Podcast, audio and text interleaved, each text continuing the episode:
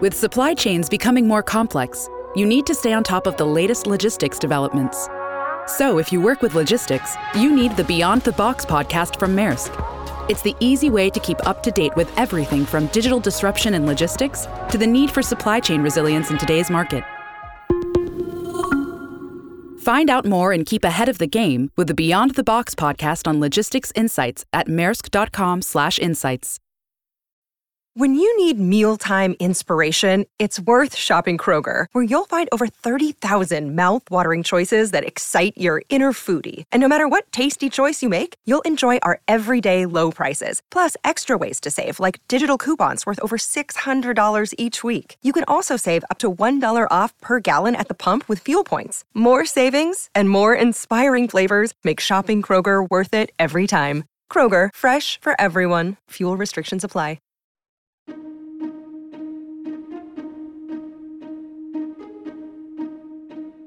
Hello, and welcome to the How To Academy podcast. I'm Vas Christodoulou. Since the launch of this series a few months back, we've brought you conversations with some of the leading thinkers of our age. This week's episode is a little different. We're going back in time to hear voices that will never ever be forgotten, from Elizabeth I to Muhammad Ali. For one very special night at the How To Academy, Best-selling historian Simon Sebag Montefiore and journalist Hannah McInnes brought together a stellar cast of actors to deliver the greatest speeches from history.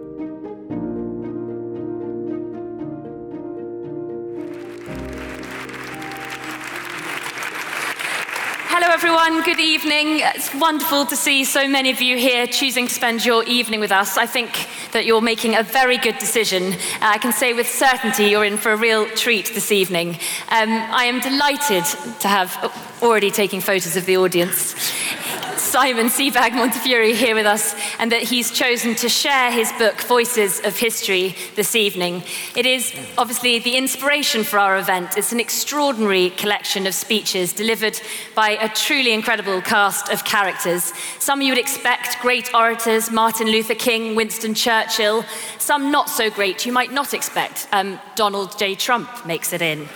Um, all of them offer an extraordinary window, a really illuminating window onto history. Um, and we found it very hard to select our 14 for you this evening, but I hope that we will be taking you back and forth throughout the ages uh, with a variety of subjects war and power, race and gender, and a whole lot in between. And I can't quite believe that we've managed to assemble, despite their grueling filming and rehearsal schedules, the most dazzling array of actors. I'm just seeing you all here. I can't believe that you all made it. Um, please join me in welcoming Jason Isaacs, Papa Essiedu, Jade Anouka, Nathalie Emmanuel, and Kate Phillips. Just before we start with our first speech, I just want to ask Simon about the book and a little bit about the power of speeches and why you chose to assemble this collection together. I think we're, we're in a time when we really appreciate that our words have never been so important. The power of speech, um, the need for discipline, the need for respect, and the danger of hyperbolic uh, expression have never been more clear than they are today. So, th- this book and, and this, this event is really meant to be a celebration of the power of exquisite oratory, exquisite writing, and, and an exposition of the real danger of, of the word when it's used for darkness. And we're going to see speeches from both sides of good and evil um, tonight. And I just hope, you know, the, the, the lesson for younger people of this book is really just like, you know, words can destroy worlds, or they can save lives, they can save civilization. And that's what we're talking about today. And that's why I chose these speeches, all of which somehow change the world. And as you said, you know, there are the most beautiful, poetical, wonderful, and exquisite speeches here. Some of them are the greatest, some of the greatest pieces of actual prose ever written. And there are others that are so vile and disgusting, um, it will shock you that they're even in an anthology. And you'll see what I mean when you look at the book. Do you think that in the internet modern age, speeches thrive, or are we seeing the great oratory die out? Well, we used to, you know, it used to be that we thought of oratory and rhetoric as a sort of something in dusty books about uh, Pericles and Cicero. But actually, in the age of 24 hour news and podcasts and video clips on Facebook and, and Twitter, um, speech making has never been more powerful. It's instantly seen by millions of people. While Henry V or Alexander the Great, their speeches were probably only heard by about 500 people. Hitler's were on the radio and Churchill's were on the radio. Now they're on 24 hour news. And we've seen from the presidential campaign Donald Trump's speeches, for example, and they sure did change the world, by the way. Um, we've seen just how even, even terrible speeches, in a way, and he can be strangely compelling and can change and move minds. So that's, that's the lesson of this, of this, of tonight, I hope.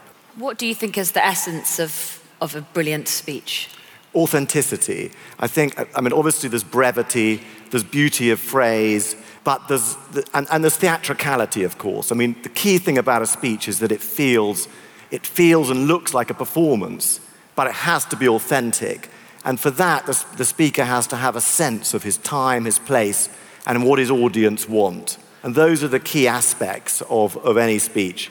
But, I mean, in this time, you know, there are very few good speech makers at the moment. There are some great communicators like Donald Trump, but there are very few people writing really beautiful speeches. But there are some, and some of them we're going to hear tonight. Just the last thing I'm interested in is you say writing, and obviously there's the writing, but what actually are the characteristics of a great orator?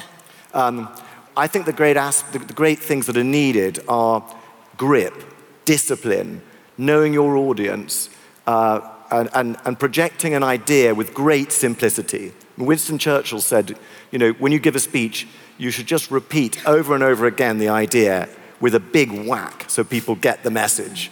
And you'll hear in one of his speeches, which we're about to hear, I think, he uses the word victory, victory, victory repeatedly.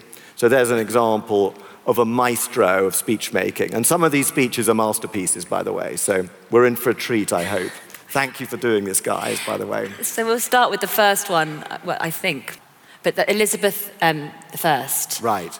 Well, you know, this is one of the, Elizabeth I is one of those great speeches. The interesting thing about her is that along with um, people like Winston Churchill and Adolf Hitler, for that matter, she wrote her own speeches. She spoke many languages. She was, she was highly intellectual. She knew the classics. And she wrote down these speeches herself. And it shows, I mean, they are beautifully written. Um, when she gave the speech, Britain was in a, a, moment of great danger. The Armada was coming over to invade Britain, um, and we really didn't have much of an army to resist it. And she went to see the army at Tilbury, the militia that they'd gathered, and she gave this amazing speech. What's clever about it is, as, as in all wartime speeches, she turned the disadvantage of being a woman without much of an army into an advantage. And that, that's the clever thing about the speech, apart from the beautiful phraseology in it, the beautiful language. My loving people, we have been persuaded by some that are careful for our safety to take heed how we commit ourselves to armed multitudes for fear of treachery. But I assure you, I do not desire to live to distrust my faithful and loving people. Let tyrants fear. I have always so behaved myself that, under God, I have placed my chiefest strength and safeguard in the loyal hearts and goodwill of my subjects. And therefore I am come amongst you as you see at this time, not for my recreation or disport but being resolved in the midst and heat of the battle to live and die amongst you all, to lay down for my God and for my kingdom and my people, my honor and my blood, even in the dust. I know I have the body, but of a weak and feeble woman, but I have the heart and the stomach of a king, and of a king of England too, and think foul scorn that Parma or Spain or any prince of Europe should dare to invade my borders of my realm. to which rather than any dishonor shall grow by me, I myself will take up arms. I myself will be your general, judge, and rewarder of every one of your virtues in the field.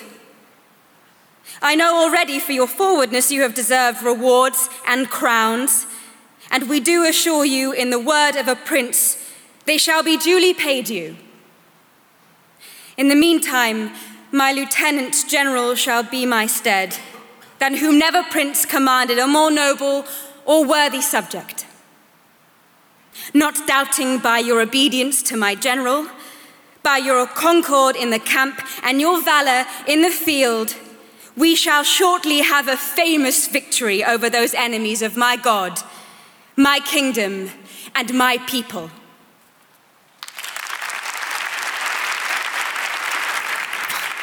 Sneak preview there. Um, the next one is another, of course, great war speech Winston Churchill. Well, Winston Churchill became Prime Minister on the 10th of May 1940, and he really took over at a time more desperate in British history than at any other, in any other point in, throughout our chronicle. And um, three days later, he came to the House of Commons and he gave this speech. He wrote his speeches himself, scratching out the words um, and rewriting them, just as his direct contemporary Adolf Hitler dictated his speeches to five secretaries at the same time. Their ways of speaking were complete opposites too. Hitler sort of spoke theatricality. Churchill just dourly gave his speeches, but it worked. It worked brilliantly. And in this speech, he's just, his aim is simple to totally reduce expectations. The situation couldn't be worse, and all he could offer was that it would get worse than it already was. But in the end, he only had one policy victory, victory, victory. On Friday evening last, I received His Majesty's commission to form a new administration. It was the evident wish and will of Parliament and the nation that this should be conceived on the broadest possible basis and that it should include all parties, both those who supported the late government and also the parties of the opposition. I have completed the most important part of this task. I now invite the House, by the motion which stands in my name, to record its approval of the steps taken and to declare its confidence in the new government. The resolution is that this House welcomes the formation of a government representing the united and inflexible resolve of the nation to prosecute the war with Germany to a victorious conclusion. To form an administration of this scale and complexity is a serious undertaking in itself. But it must be remembered that we are in the preliminary stage of one of the greatest battles in history, that we are in action at many other points in Norway and in Holland, that we have to be prepared in the Mediterranean, that the air battle is continuous, and that many preparations, such as have been indicated by my honourable friend below the gangway, have to be made here at home. In this crisis, I hope I may be pardoned if I do not address the House at any length today. I hope that any of my friends and colleagues or former colleagues who are affected by the political reconstruction will make allowance or allowance for any lack of ceremony with which it has been necessary to act. I would say to the House, as I said to those who have joined this government, I have nothing to offer but blood, toil, tears, and sweat. We have before us an ordeal of the most grievous kind. We have before us many, many long months of struggle and of suffering. You ask, what is our policy? I can say, it is to wage war by sea, land, and air with all our might and with all the strength that God can give us. To wage war against a monstrous tyranny never surpassed in the dark, lamentable catalogue of human crime. That is our policy. You ask, what is our aim? I can answer in one word victory. Victory at all costs victory in spite of all terror, victory however long and hard the road may be. For without victory, there is no survival. Let that be realized. No survival for the British Empire, no survival for all that the British Empire has stood for, no survival for the urge and impulse of the ages that mankind will move forward towards its goal. But I take up my task with buoyancy and hope. I feel sure that our cause will not be suffered to fail among men. At this time, I feel entitled to claim the aid of all. And I say, Come then, let us go forward together with our united strength.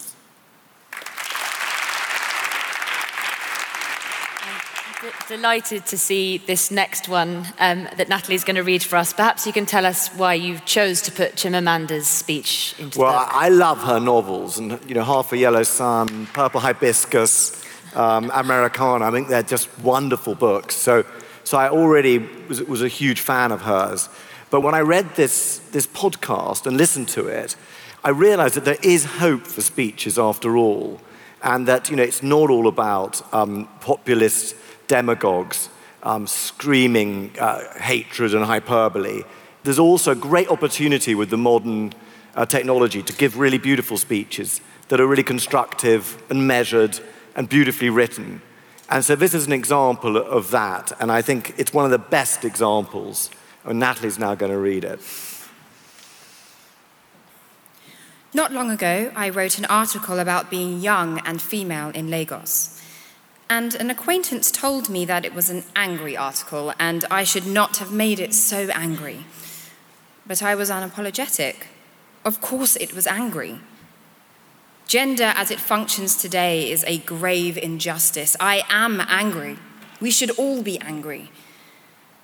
Anger has a long history of bringing about positive change.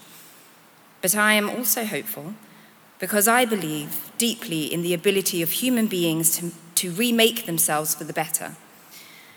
We spend too much time teaching girls to worry about what boys think of them. But the reverse is not the case. We don't teach boys to care about being likable.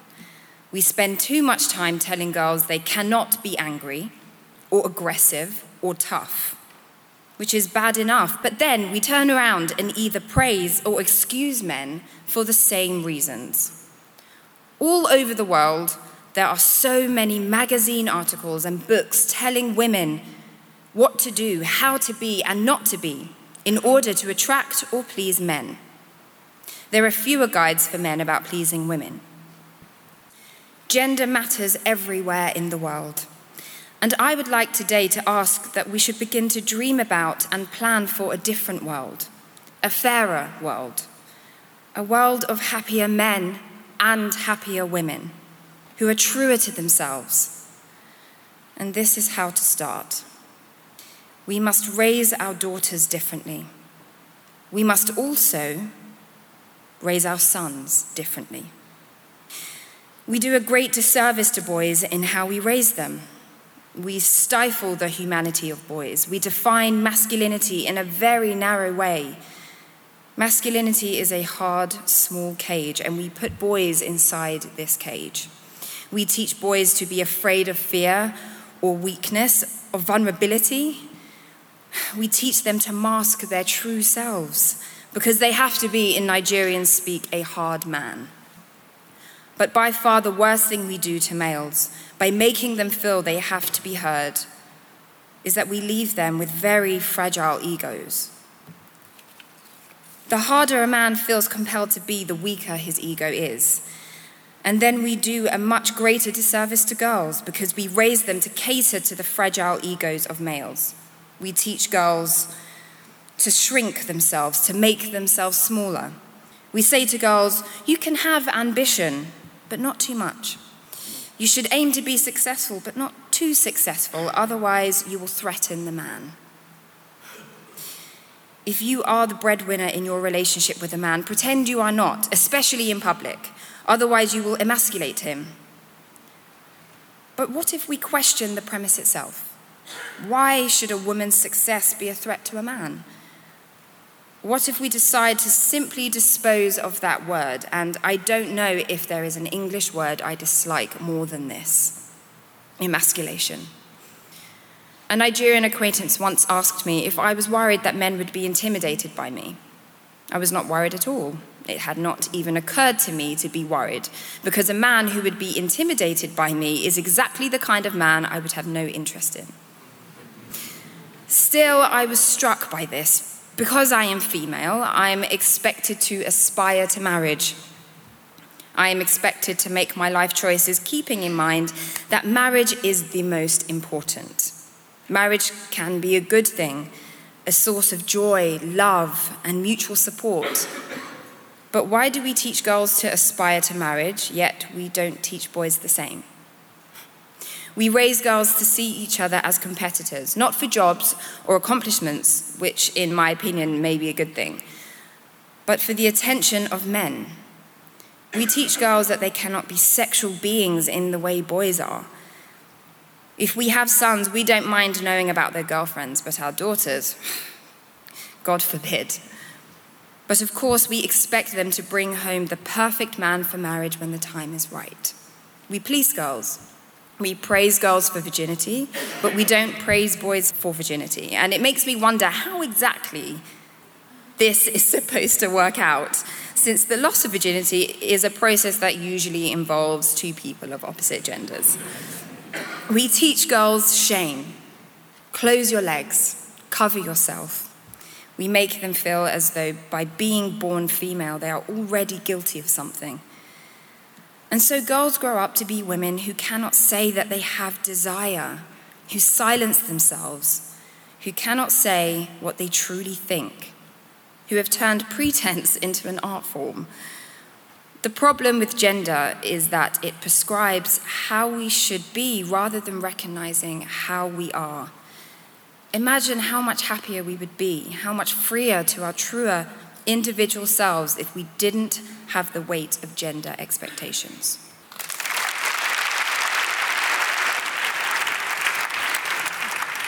The next one, I don't know if people would be familiar with, but it's a wonderful speech. Tell us a little bit about this one before Papa well, reads it. Well, Muhammad Ali is, of course, one of the, you know, one of the greatest sportsmen that ever lived, uh, the greatest boxer that ever lived. He started off as Cassius Clay. He became involved in the civil rights movement. Um, he, he defied um, the Vietnam War. But really, um, he, was, he was the greatest boxer that's ever lived. And, um, and in these, tra- this was, at the time, this was called trash talking in the press. Now we'd sort of call it a mixture of sort of, we'd call it poetry really, we'd call it a speech. And he prepared and wrote these speeches that he gave before the big fights. And this is one of his best. And I think, I think it makes him one of the great speech makers of all time. So um, let's hear it right now. That would be great. Thank you. Um, I just want to preface by saying this isn't my Muhammad Ali impression. just like focus on the words, you know. Last night, I had a dream. When I got to Africa, I had one hell of a rumble. I had to beat Tarzan's behind first for claiming to be king of the jungle.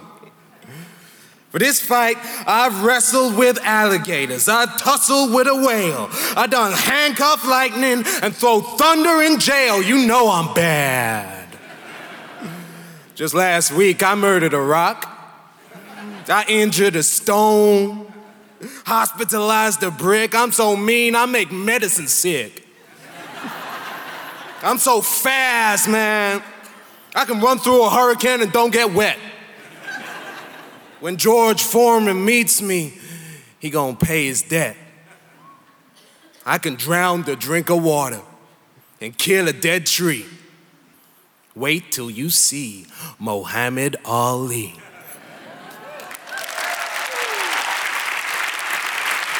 Perfect. Beautiful. Brilliant. Thank you very much. Uh, the next one is obviously one I think everyone is very familiar with, but it would be sacrilegious not to put this one in. Absolutely. I mean, Martin Luther King, um, the champion of civil rights, the leader of the civil rights movement, um, a, a clergyman, and in this speech, you can hear two interesting things. One is the sort of Southern Baptist cadences and tone of a preacher.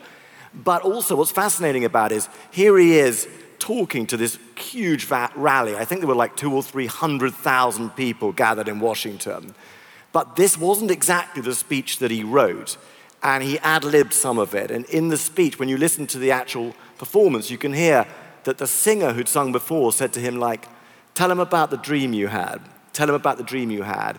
And so he talked about this dream he'd had. And so he actually was spontaneously um, extemporized. And if you do that in front of two or three hundred thousand people, boy, you have to know what you're doing. Um, but he pulled it off, as we all know, and he turned the, the repetition of I Have a Dream into one of the great hymns of modern civilization, I think. So, Jane. over to you, Jane. Let us not wallow in the valley of despair, I say to you today, my friends. And even though we face the difficulties of today and tomorrow, I still have a dream. It is a dream deeply rooted in the American dream. I have a dream that one day this nation will rise up and live out the true meaning of its creed. We hold these truths to be self evident that all men are created equal I have a dream that one day on the red hills of Georgia, the sons of former slaves and the sons of former slave owners will be able to sit down together at the table of brotherhood.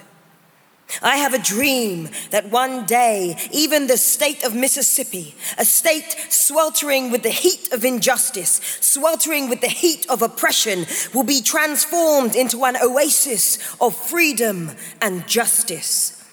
I have a dream that my four little children will one day live in a nation where they will not be judged by the color of their skin, but by the content of their character.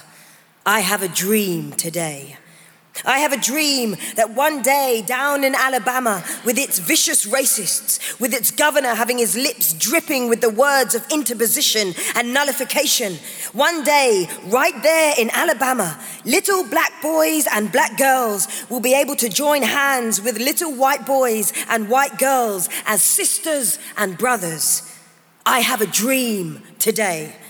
I have a dream that one day every valley shall be exalted, and every hill and mountain shall be made low. The rough places will be made plain, and the crooked places will be made straight. And the glory of the Lord shall be revealed, and all flesh shall see it together.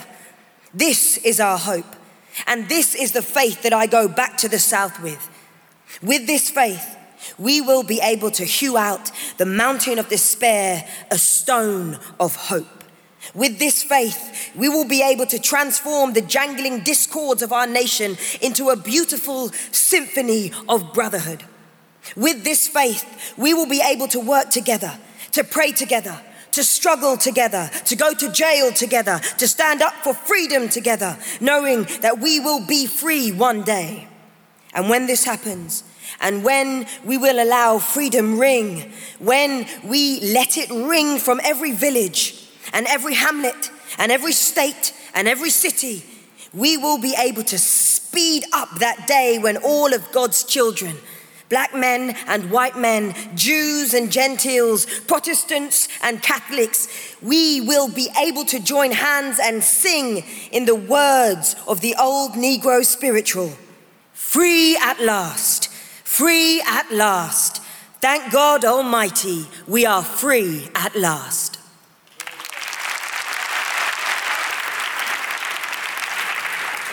We said at the beginning that some of these speeches are hugely relevant, scarily relevant today. This Oliver Cromwell speech, tell us a little bit about this, which I think might be my favourite.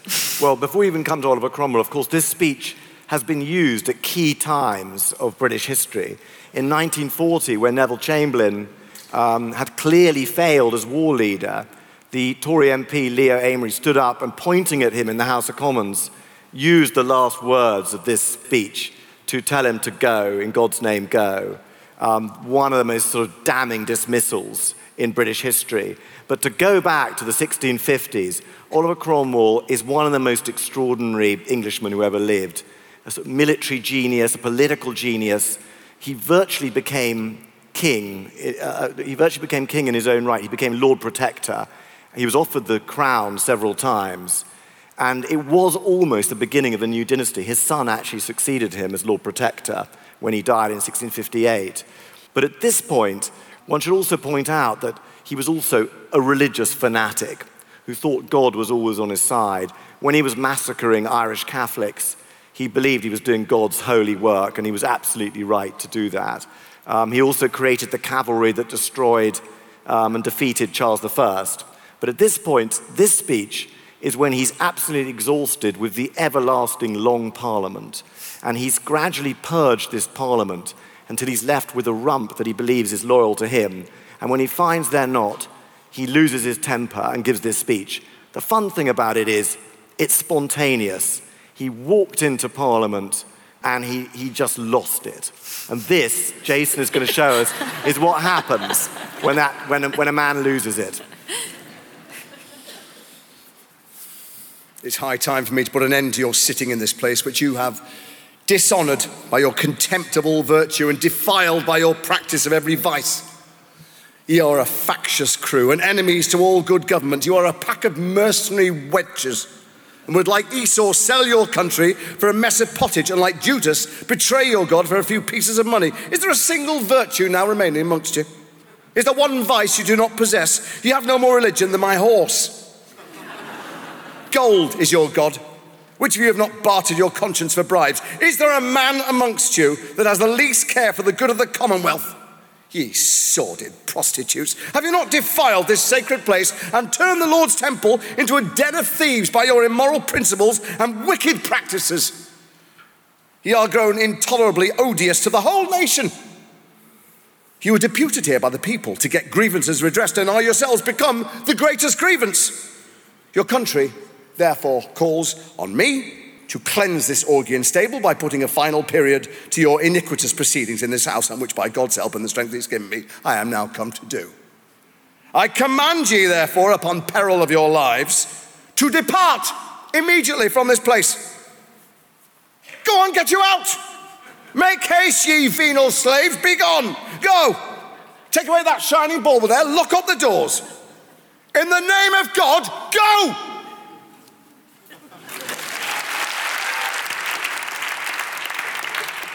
Thank you very much. Um, again, another very familiar character.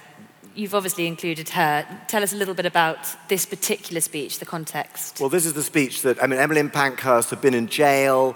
Um, she, had, she had led this uh, militant feminist uh, crusade to win women the vote in Edwardian Britain.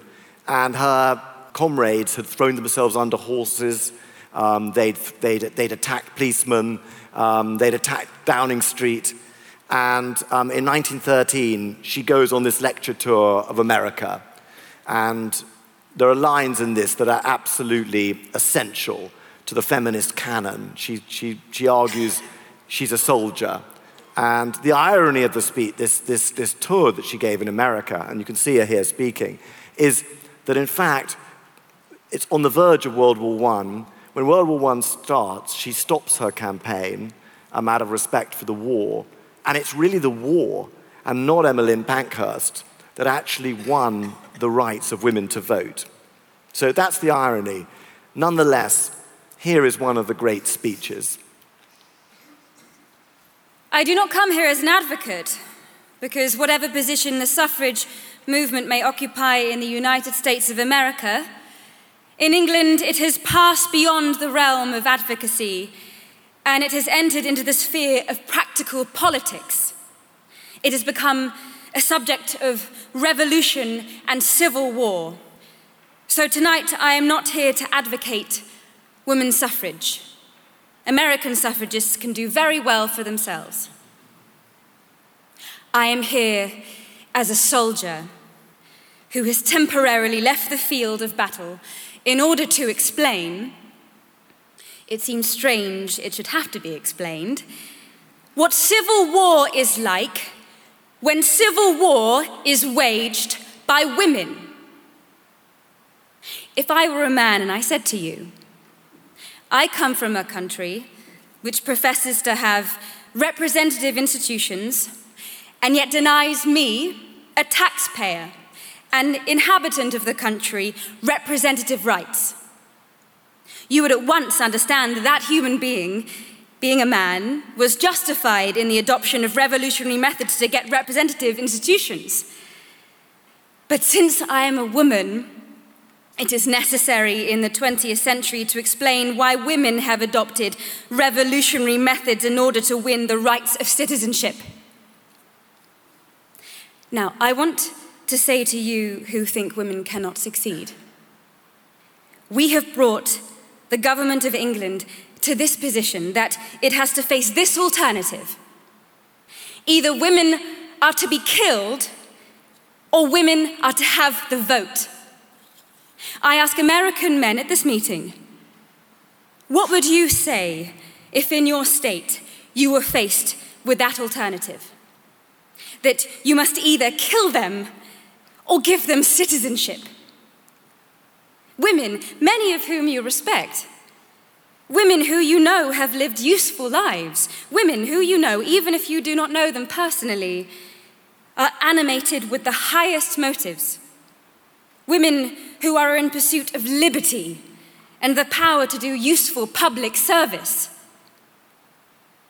Well, there is only one answer to that alternative. There is only one way out of it. Unless you are prepared to put back civilization two or three generations, you must give those women the vote. Now, that is the outcome of our civil war. Thank you. Um, and the next one, two that almost come one after the other. We're going to start with Obama. Mm. And this, I mean, it's no, no surprise why this made it in. Well, it seems so long ago now, doesn't it? Um, seems like ancient history, but it was actually only, what is it? It's only sort of a few years ago. Um, so much has happened since. But, you know, here is, I mean, a man who, um, who really personifies oratory. And it's interesting with these speeches, when you listen to, say, um, Kennedy or Martin Luther King, they both so based their speeches on those of Lincoln and also the classics on Shakespeare and the Bible. Um, and then you have someone like Obama who so bases his speeches on Martin Luther King, on Kennedy. So there, there is a kind of genealogy of great speech making which you can hear in these words. And um, here's a guy that could write his own speeches, that could write a brilliant autobiography with, with no ghostwriter um, a very literary guy. The downside of him, of this great speaker, is that, of course, he was no drama Obama. He was cerebral. Um, he was slightly chilly when it came to actually being president.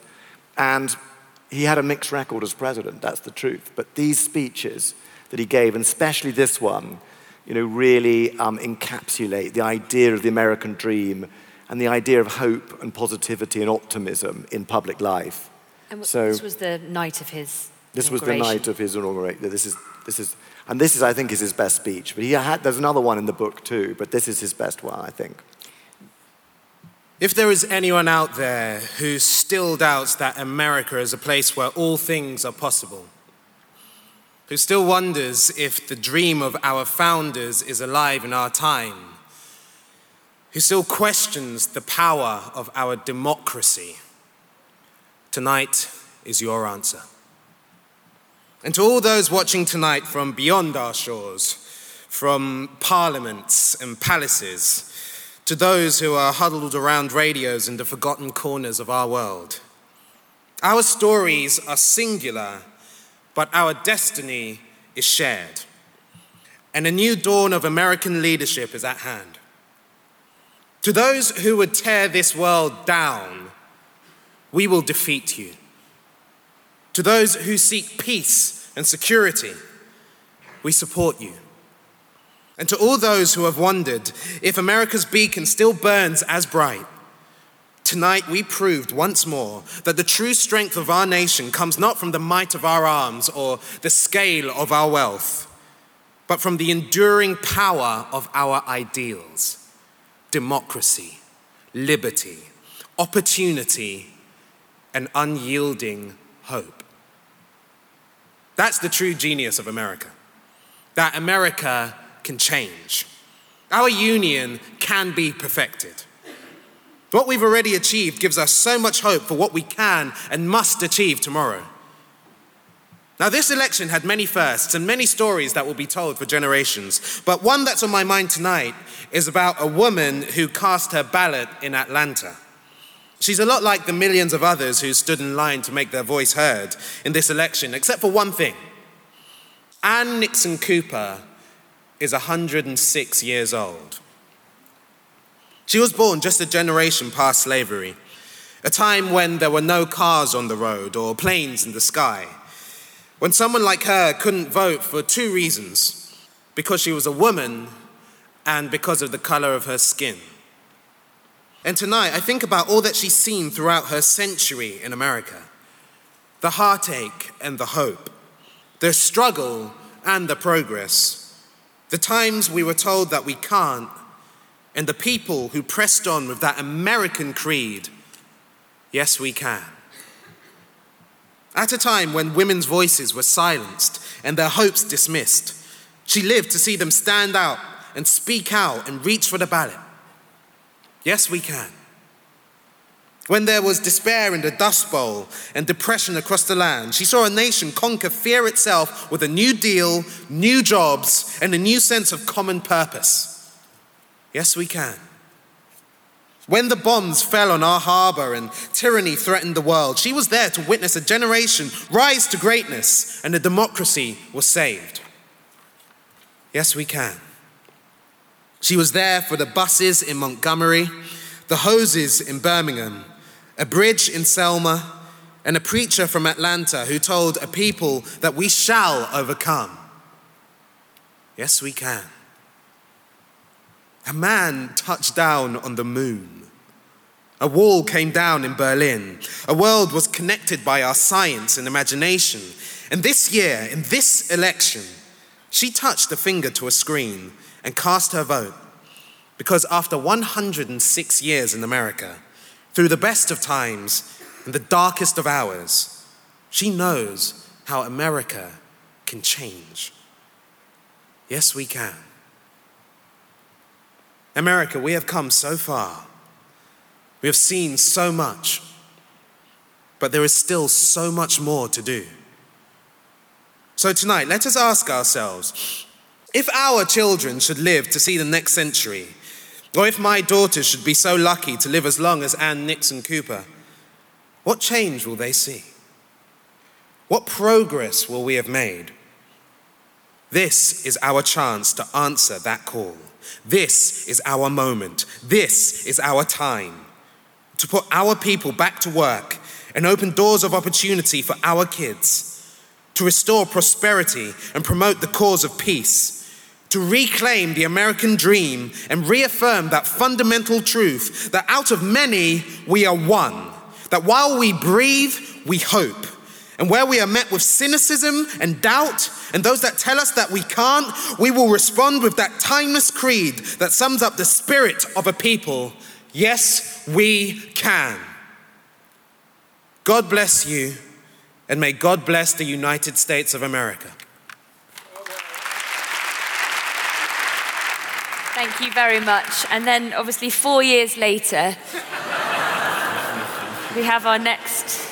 Um, and you've included this speech. Which, well, I mean, you know, I, I, should say that we, we have cut some of the speeches, and this one we haven't necessarily cut because I think that the essence is in its length. Don't worry, I, I cut a lot already. be, it was an hour long. Okay. I mean, he, I mean, he spoke just at random and um, at length, and he meandered, and um, he had many, he had many kind of thoughts and obscure, obscure things came to him during this speech. But this is the speech that launched Trump's um, presidential campaign when he came down the elevator, um, the escalator in the, in the golden um, Trump Tower in New York, and he launched a campaign. No one thought he was going to succeed as president. Everyone thought it was a joke. And he came down, and all his presidency is in this speech, in fact. It's fascinating. It's all there in all its horror and chaos, and, um, and, and, and it's terrifying. And we laugh at him at our peril because he, rather like a cross between the Emperor Nero and Kaiser Wilhelm II, he, he, is, he, is, he is a buffoon, but he's also a terrifying, terrifying buffoon with ability, as we see today in Syria at this very moment, to cause absolute anarchy and, and to, to cause bloodshed across the world. So um, here we go, Jason. Are you ready?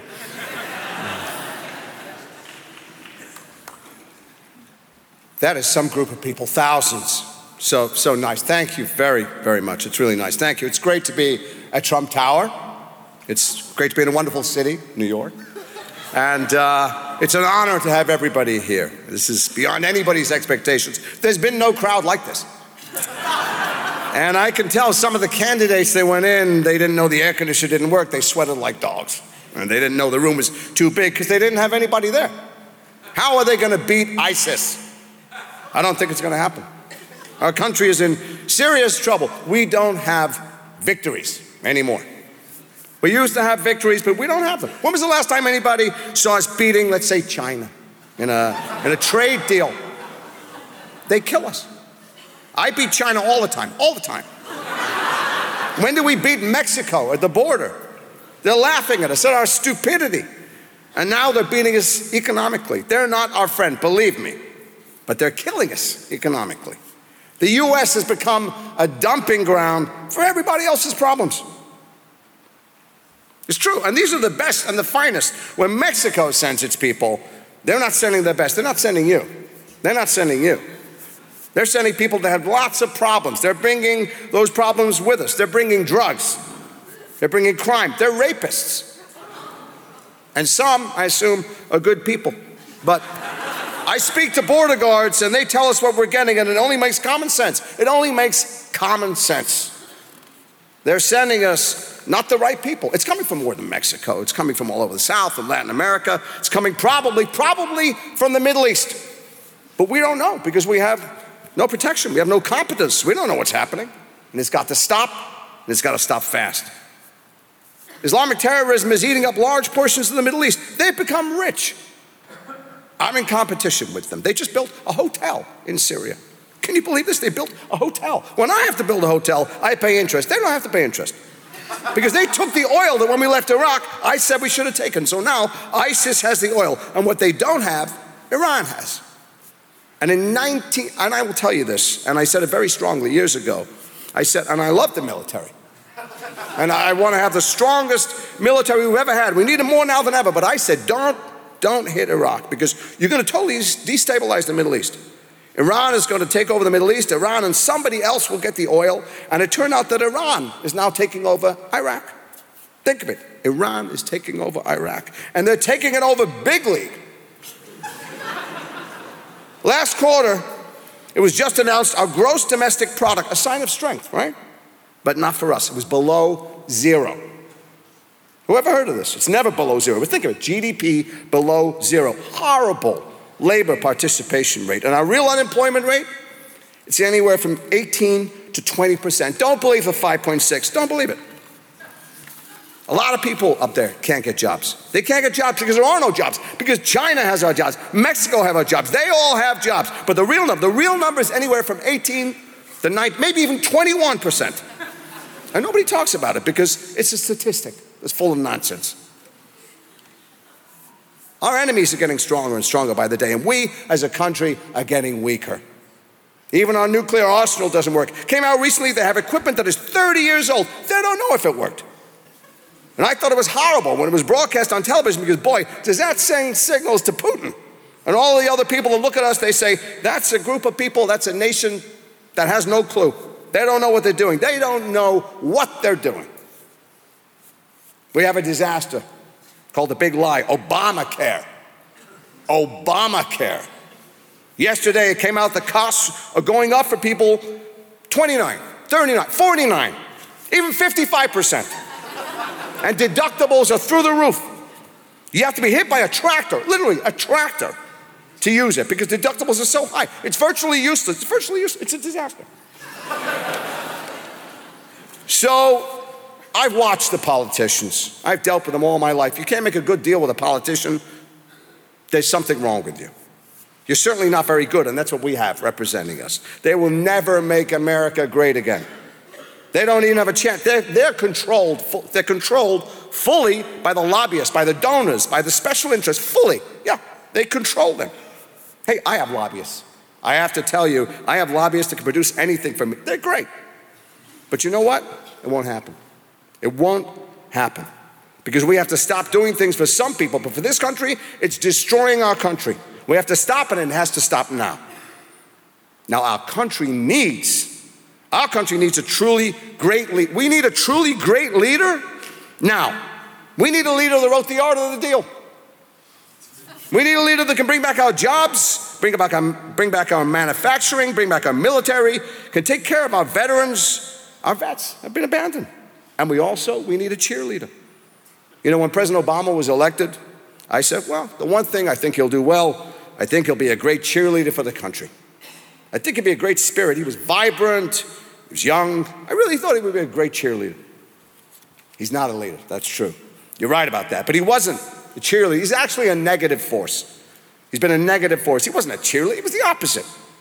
We need somebody that can take the brand of the United States and make it great again. It's not great again.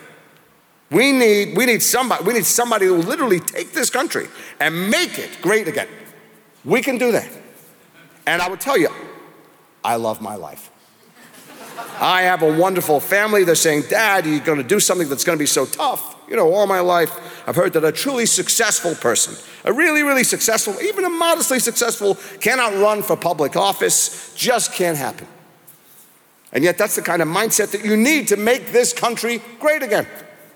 So, ladies and gentlemen, I am officially running for President of the United States, and we are going to make our country great again. It can happen.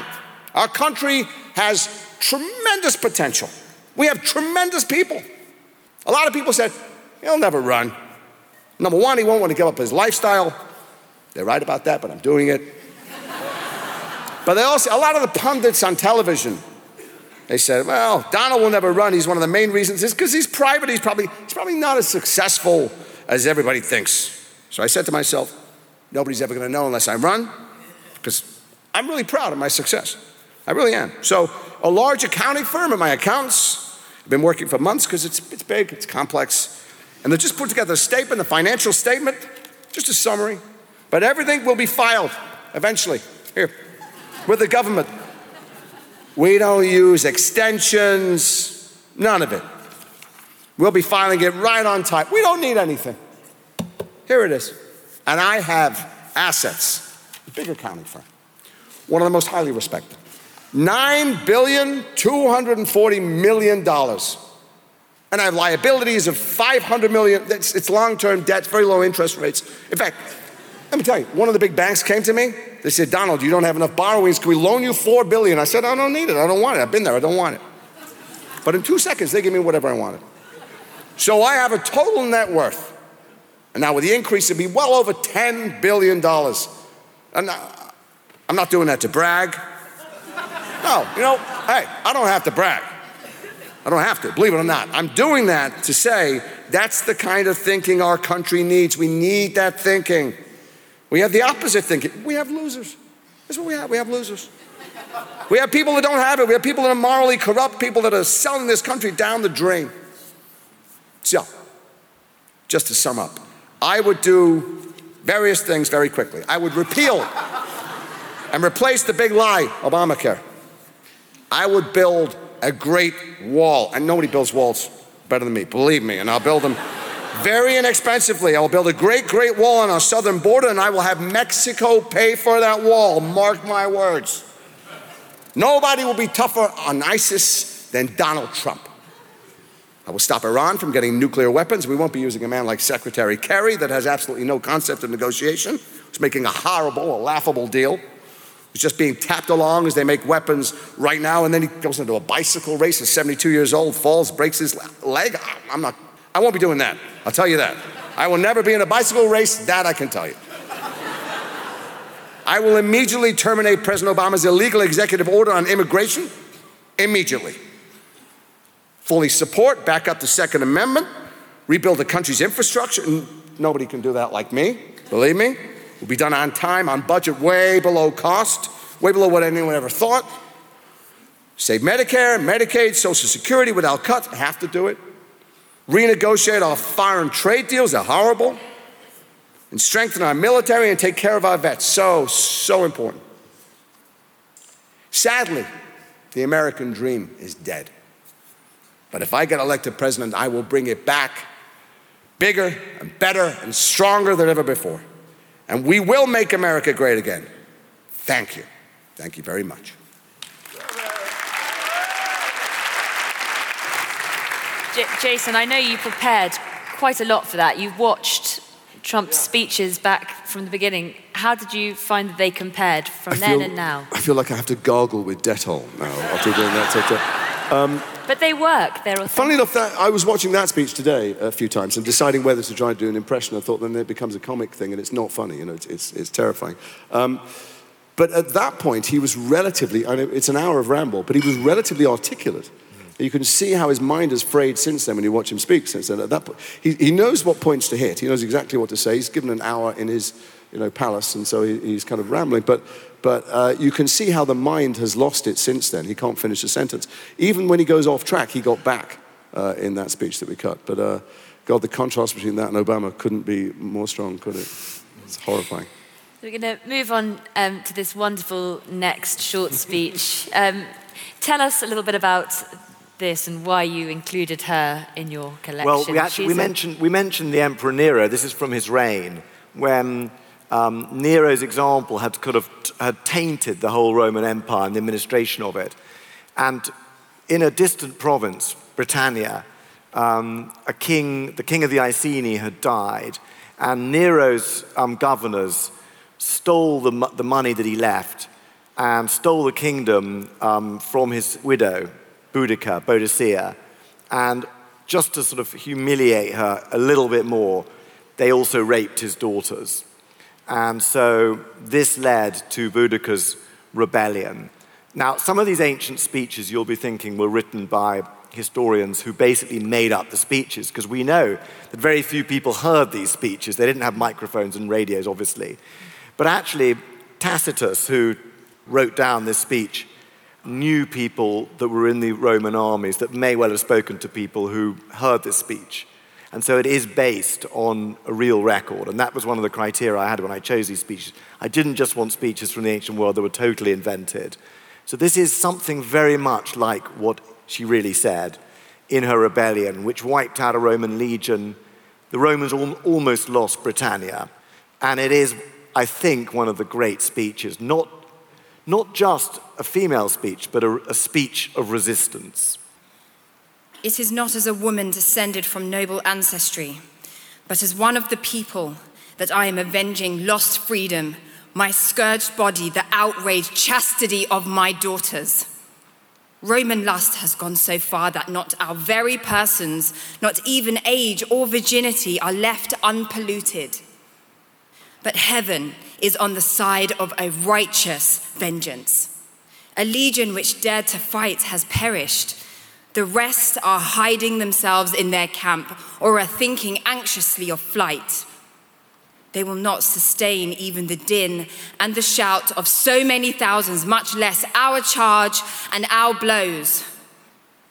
If you weigh well the strength of the armies and the causes of war, you will see that in this battle you must conquer or die. This is a woman's resolve. As for men, they may live and be slaves.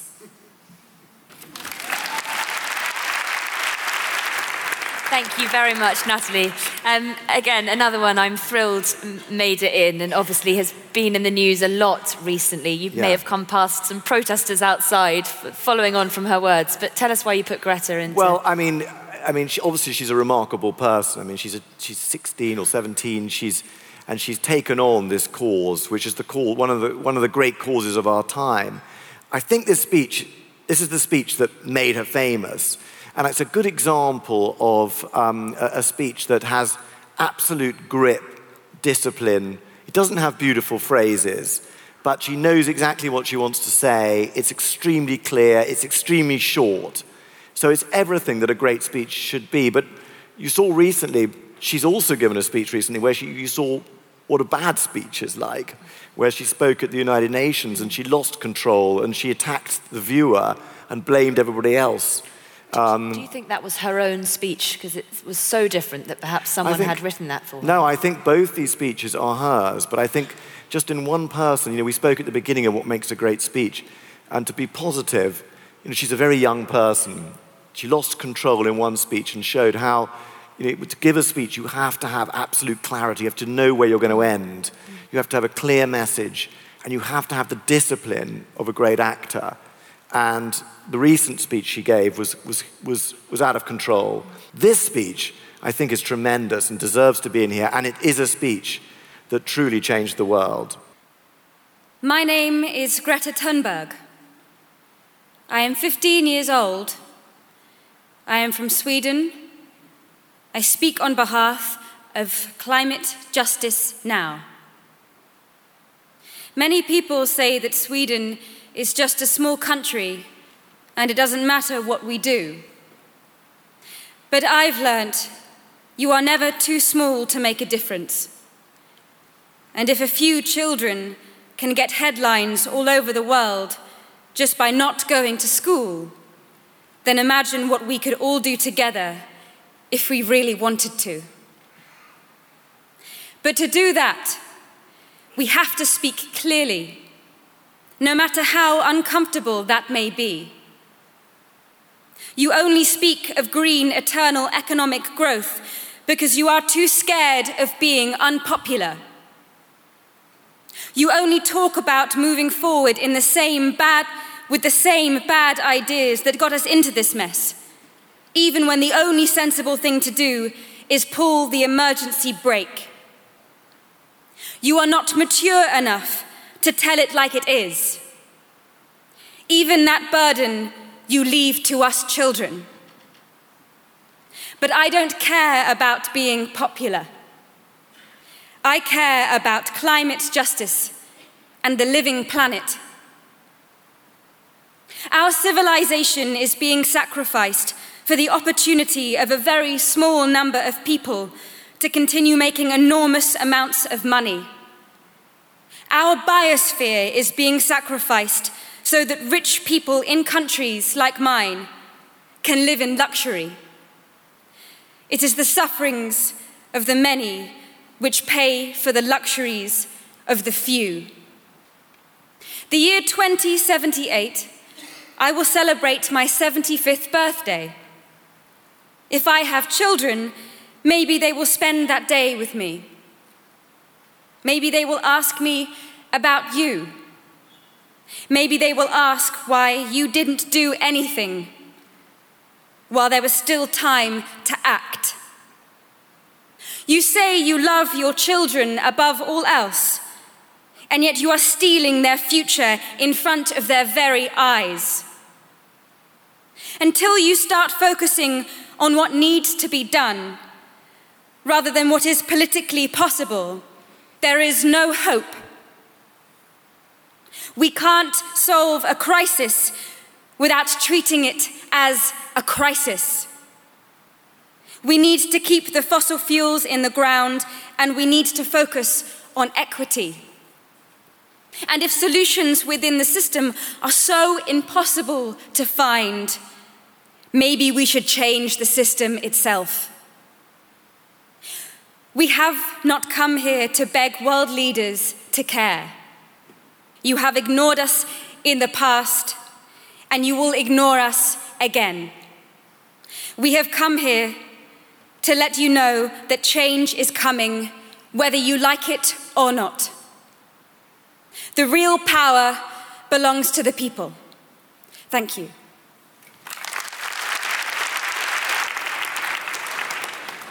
And now this Rabin speech, which is perhaps the most powerful. Well, I think, I think it's a very dangerous thing to be a peacemaker in the Middle East, to take the risk of making peace. And one of the, some of these speeches are particularly touching and poignant because we know what happened afterwards. As you all know, um, Yitzhak Rabin, the Israeli prime minister, was assassinated for making this speech, for making this, this peace with the Palestinians in 1993 at the Clinton White House.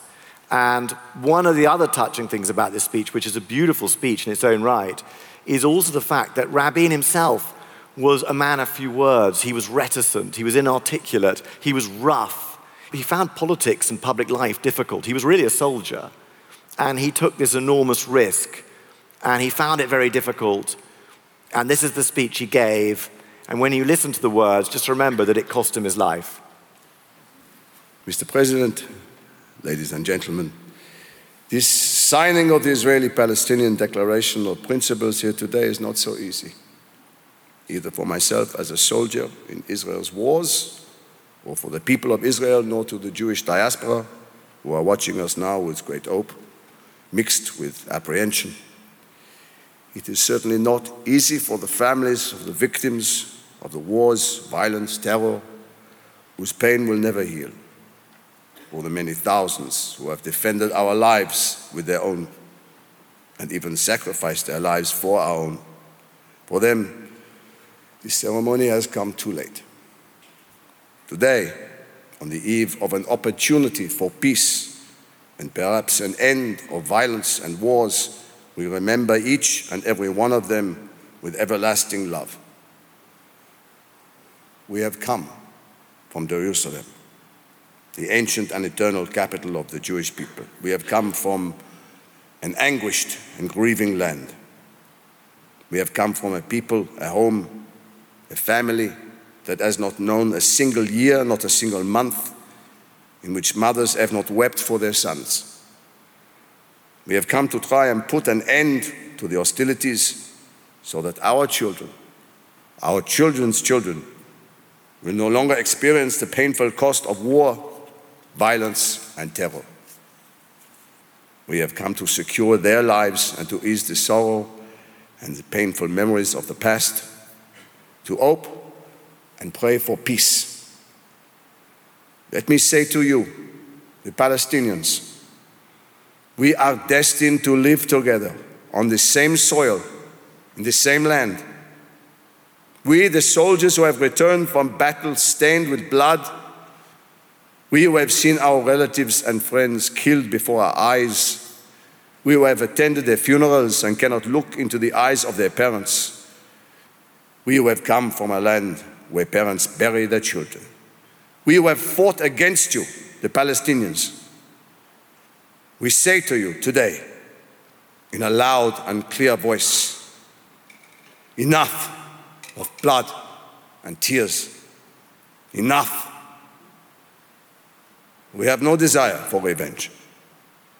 We harbor no hatred towards you. We, like you, are people who want to build a home, to plant a tree, to love, to live side by side with you in dignity, in empathy, as human beings, as free men.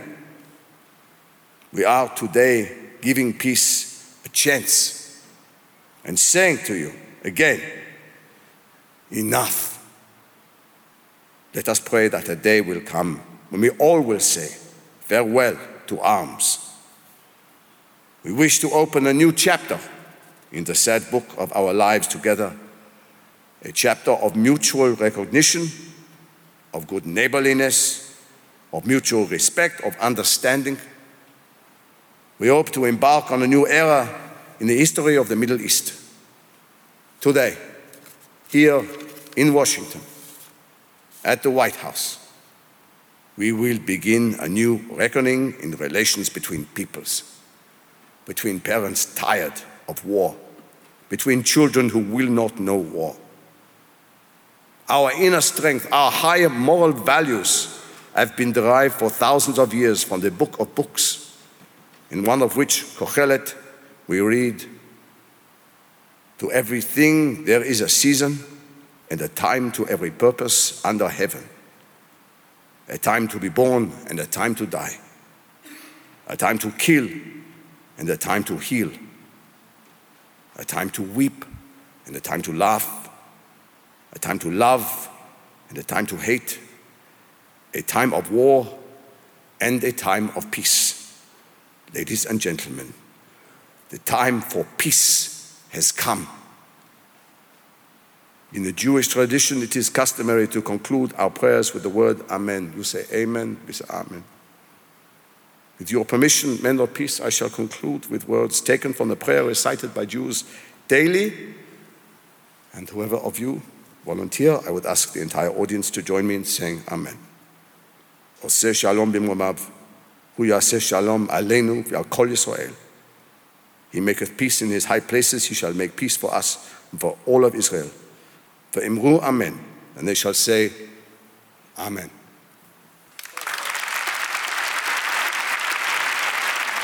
Thank you very, very much indeed. Um, we've got two left. Um, this is our last but one, this f- fabulous speech by Michelle Obama that was she gave to school children, and I don't think she had planned it or she threw no, I mean, away the, her the, plans. The, the, wonderful thing about this speech is um, that she came to London to an institute of a, a, a girls' school in London, and she had a speech all written by her office.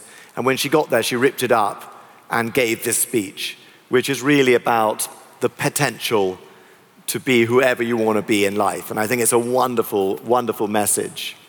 Thanks, Jane. This is my first trip, my first foreign trip as the First Lady. Can you believe that? And while this is not my first visit to the UK, I have to say that I am glad that this is my first official visit. And I'm honoured to meet you, the future leaders of Great Britain and this world. And although the circumstances of our lives may seem very distant, with me standing here as the First Lady of the United States of America and you just getting through school, I want you to know that we have very much in common. For nothing in my life's path would have predicted that I'd be standing here as the first African American First Lady of the United States of America. There is nothing in my story that would land me here. I wasn't raised with wealth or resources or any social standing to speak of. I was raised on the south side of Chicago. That's the real part of Chicago. And I was the product of a working class community. My father was a city worker all his life, and my mother was a stay at home mum. And she stayed at home to take care of me and my older brother. Neither of them attended university. My dad was diagnosed with multiple sclerosis in the prime of his life. But even as it got harder for him to walk and get dressed in the morning, I saw him struggle more and more. My father never complained about his struggle. He was grateful for what he had. He just woke up a little earlier and worked a little harder. And my brother and I were raised with all that you really need love, strong values, and a belief that with a good education and a whole lot of hard work, that there was nothing that we could not do. I am an example of what's possible when girls, from the very beginning of their lives, are loved and nurtured by the people around them. I was surrounded by extraordinary women in my life grandmothers, teachers, aunts, cousins, neighbors who taught me about quiet strength and dignity.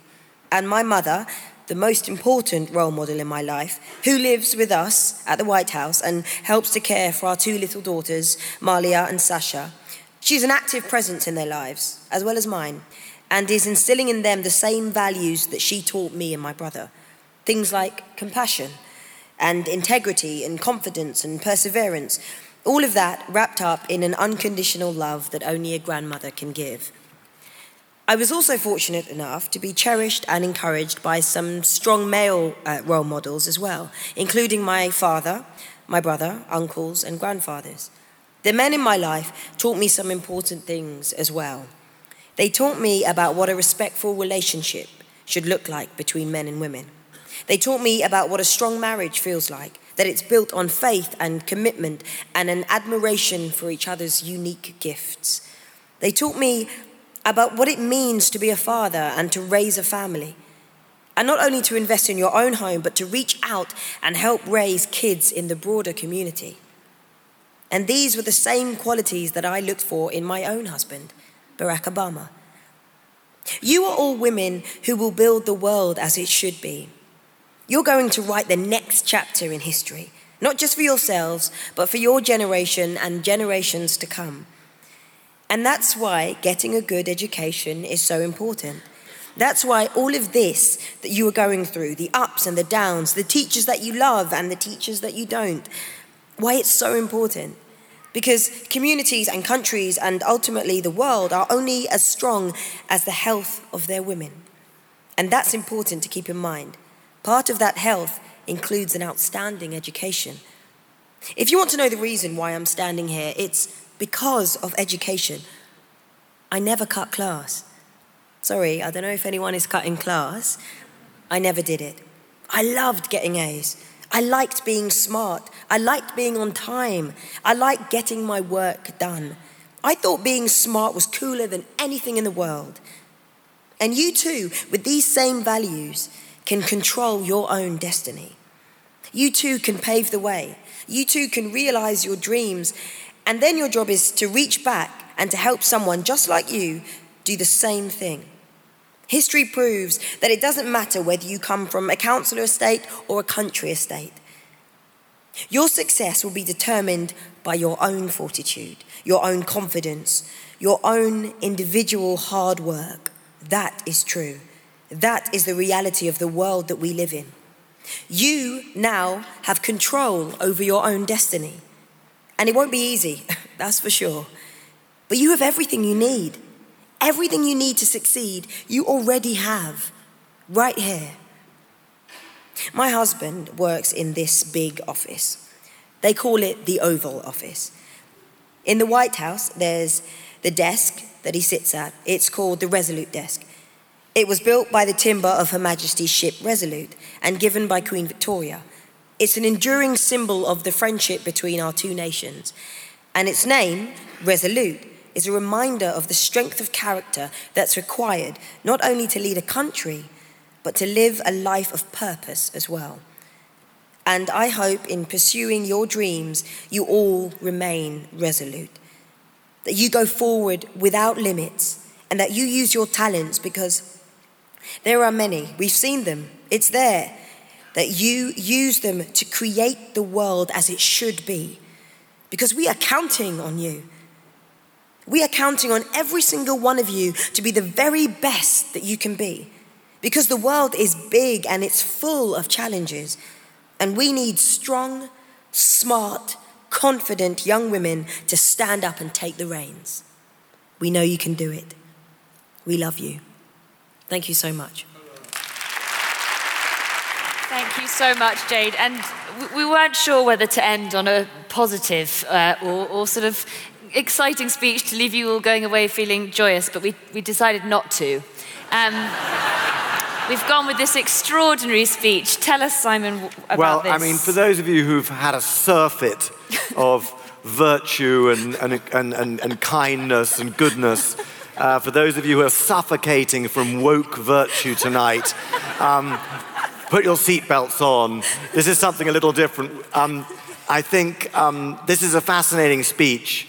Um, it was reported by the historian Rashid al Din, who heard it from Genghis Khan's own family. He, he was at the court of the family, the Genghis family. So this was passed down as one of great granddad's great sayings that he used to say. And what he used to do, Genghis Khan, um, as he conquered the world, destroying cities, raping women, was um, he would sit round with his top generals and he'd say to them, as they got drunk on yaks, distilled yak's milk, they would say, Now, what is your greatest pleasure in the world? And one general would say, Hunting, um, Your Majesty. And another one would say, um, It's drinking and eating. And then they would say, Your Majesty. Now, his, his real name was Temujin. Genghis Khan was his title. It means Lord of the World. And he conquered an empire larger than any other conquered before. And I just want to say that lately historians have discovered by looking at the genetics and DNA of people across Asia, from China all the way through Central Asia um, to Europe, that millions and millions of people now are descended from Genghis Khan himself. And um, that's just worth, worth, worth thinking about. And so they would say, Your Majesty, what is your greatest pleasure? And he would always answer just like this. Now, Jason is going to try his Mongolian accent to do this. The greatest pleasure and joy for a man is to crush a rebel and to defeat an enemy, destroy him and take everything he possesses, seize his married women and make them weep, ride his fine and beautiful horses, and to fornicate with his beautiful wives and daughters and possess them completely. We get you out of the house, isn't it? That is all we have our time for, but I cannot thank all our fantastic actors enough for coming in and Simon for regaling us and taking us through history. Thank you all very, very much. Thank you.